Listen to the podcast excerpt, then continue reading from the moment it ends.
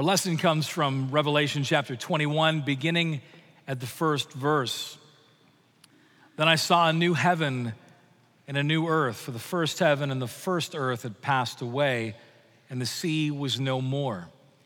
And I saw the holy city, the new Jerusalem, coming down out of heaven from God, adorned as a bride for her husband. And I heard a loud voice from the throne say, Behold, the dwelling place of God is with man. God will dwell with them. They, will be his people, and he will be their God. Death shall be no more. Neither shall there be mourning or crying or pain anymore, for the former things have passed away. And he who was seated on the throne said, Behold, I am making all things new. And then he said, Write this down, for these words are trustworthy and true. It is done. I am the Alpha and the Omega, the beginning and the end. To the thirsty, I will give of the spring of the water of life without payment. And to the one who conquers, this will be their heritage. I will be his God, and he shall be my son. The word of the Lord. Thanks be to God. We say that we believe in the resurrection, but do we live like we believe it? We say that we believe in the resurrection, specifically in the creed, the resurrection of the dead, the resurrection of the body. We believe that because of Easter, one day those who are in Christ, just like Lazarus, will come out of our graves raised with new resurrection bodies and live with God forever. That's what we say we believe. Do we live like we believe it? It's partly a trouble with our imagination, grabbing a hold of this concept of the resurrection life promised to us. When we're little, we are full of imagination. It's even encouraged in us. But as life goes on, our imaginations seem to get squeezed and crushed and distracted. We get distracted with all kinds of things. It's kind of like the teacher in this classroom who says to the students one day, Who do you imagine yourselves one day to be? And Johnny says, Well, I imagine myself to be a billionaire. I imagine myself to be the boss. I imagine myself to have a big boat. And I imagine myself to have the best girl. The teacher comes to Susie in the classroom next and says, Susie, what do you imagine yourself to be? And Susie says, Well, I was going to say something else, but I guess now I have to say, I imagine myself to be Johnny's girl we get distracted. Our, our minds, our hopes, our dreams, our imaginations get distracted and get grabbed a hold of by the wrong things. Oh, that we would imagine the resurrection of the body more and what this future means for us. You see, our lack of Christian imagination, godly Christian imagination, this lack of godly Christian imagination ends up limiting our action in this life. See, the Bible pictures for us this resurrection future. And it's meant to grow our imaginations. It's meant to spark something in our minds that will ultimately lead to action. That so as we think and dream and imagine, so we begin to live. See, at the center of this whole vision of our resurrected future in chapter 21 of Revelation is verse 5. And the one who was seated on the throne said, Behold, I am making all things new. That's the center of this resurrected future. All things new. I mean, we long for this, at least we should. In a broken world, as broken people, we are invited to imagine a new creation, a new world. But not just a new creation, We're invited to imagine a new community, a, a new group of people filling that world.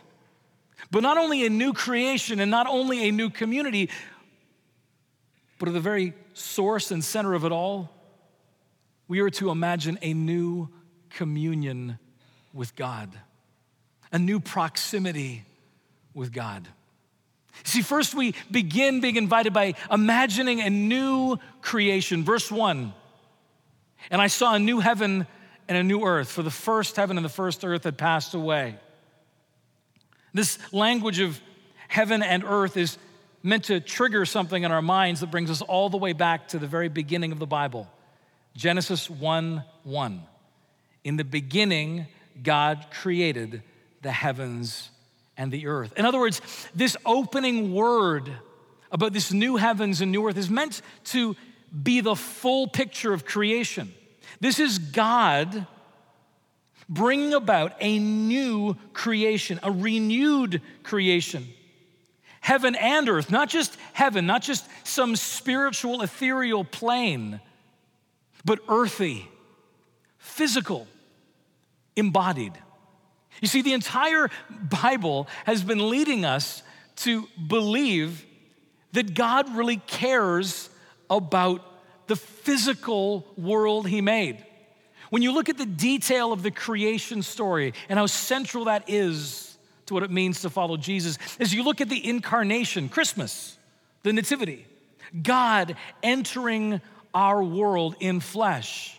And then as you look at the resurrection, God, after bearing the sins of humanity, conquering death, doesn't just rise as a disembodied voice and a ghost and a spirit, but comes back in flesh in the person of his son. And every one of these moments is screaming out to us to God, matter matters. God cares about the stuff of the world that He's made, and His new heavens and new earth is a physical, renewed creation. That's why Archbishop William Temple, one of the greatest archbishops of the last century, says Christianity is the most materialistic of all religions because we believe that God cares about this physical realm and is committed to renew it. Behold, I saw a new heavens and a new earth. But let's be clear this new creation is new.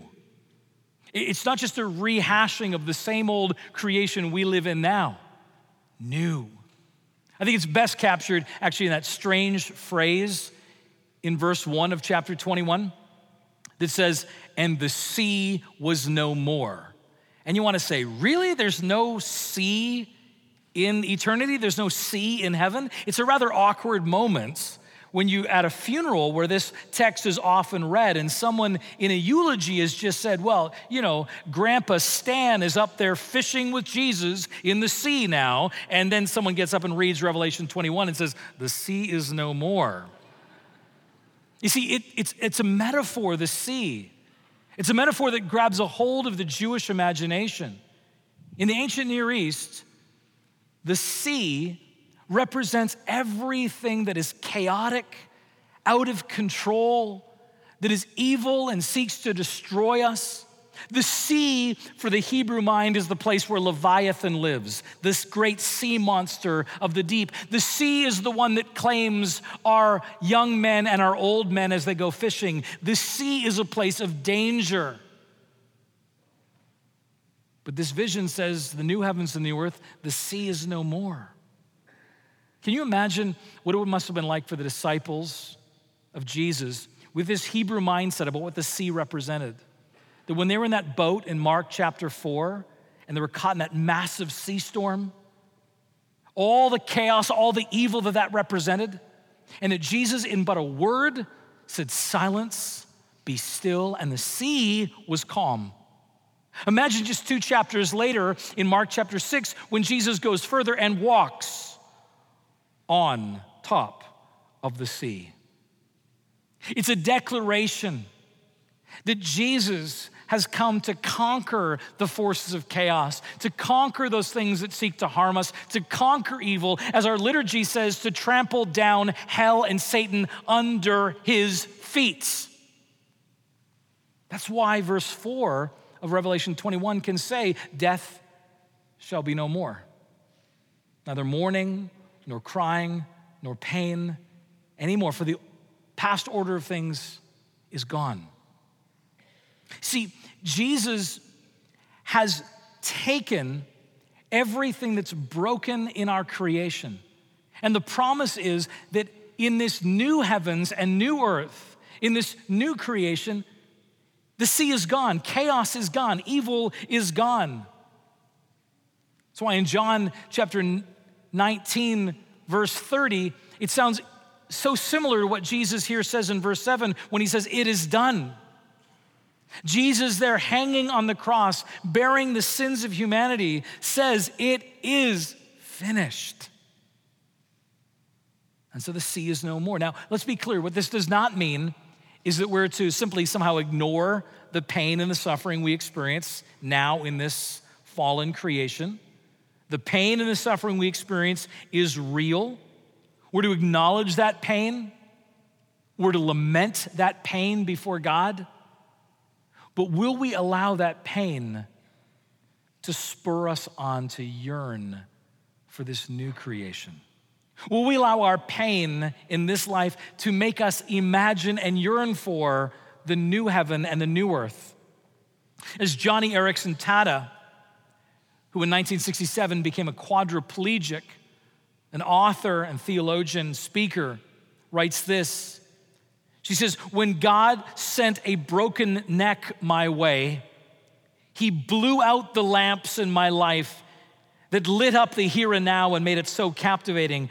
The dark despair of total and permanent paralysis that followed wasn't much fun, but it sure made heaven come alive. And one day, when our bridegroom comes back and I'm still suffering in this chair, there's no doubt in my mind that I'll be fantastically more excited and ready for it than if I were still on my feet. In the meantime, suffering hurries my heart homeward. Our suffering, our pain calls us to yearn for this new creation, to imagine this new world. But not only are we invited to imagine a new creation, we're invited to imagine a new community and a new people to fill this new creation. Verse 3 says, They will be his people. They, the people that make up this new world, will be his, God's people. And, and that language of being his people, being God's people, is covenantal language from the Old Testament. This language of us living into the call and the promise of God. It goes right back to Exodus chapter 6. There's Moses, and what does God say to him? He says of Israel, He says, I am the Lord. I will take you to be my people, and I will be my God. I will take you to be my people.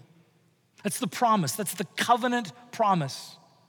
But here's the challenge for us is to be God's people is to reflect God's character, to live as his people, to live like him, to reflect to the world his own goodness and faithfulness and righteousness. As we hear again and again that refrain through the book of Leviticus I am the Lord your God be holy, for I am holy. But it stops us short, doesn't it? At least it should. When we recognize that to be his people, if we're to reflect his character, then that demonstrates to us immediately just how much we have fallen short. We fall short of the glory of God. We fall short of the call on our lives. And each one of us has to own that reality. And even owning that reality of our brokenness is to make us yearn for something better, a new community. This came to my attention probably in no greater way or greater moment than at my high school graduation ceremony. We were having the awards portion of the, award, the, the graduation. And at this time, already having worked as a child actor, I was a professional singer. I had recorded an album. No, you can't find it on Amazon.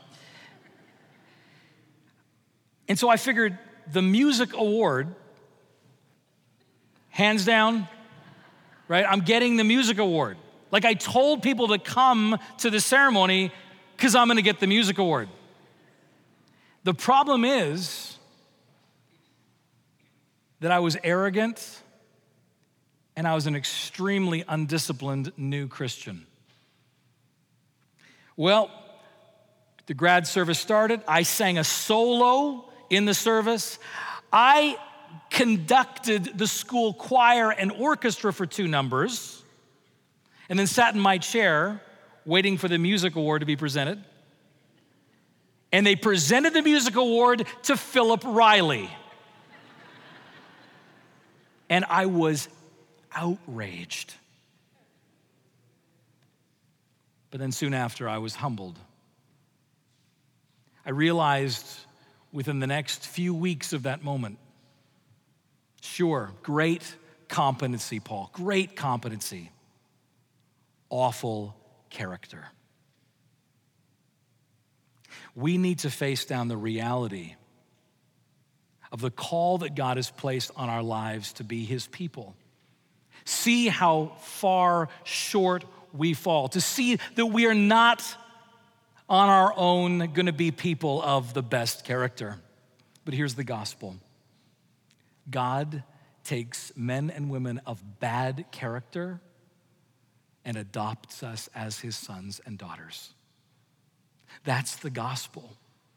The gospel is he takes us who are broken and wretched and is intending to form a new life in us, a new kind of life, a new kind of community. Jesus, here in verse 6, says, I am the Alpha and the Omega, the beginning and the end. He says it also back in chapter 1 of Revelation.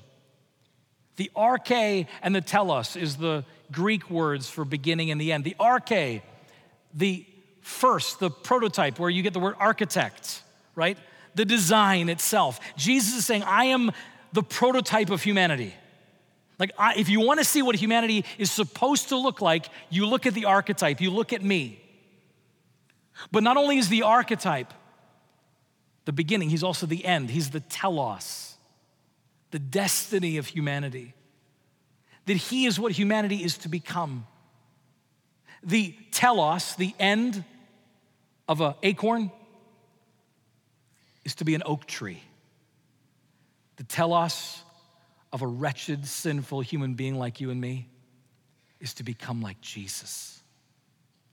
That is what he promises us in those words I am the beginning and the end. It's why in verse 7, God says to us, I will be his God and he will be my son. He will be my child. How could this be? How could this new community be formed in the new heavens and the new earth? Well, it always goes back to that evening of the resurrection, that sorry, that morning of the resurrection in the garden.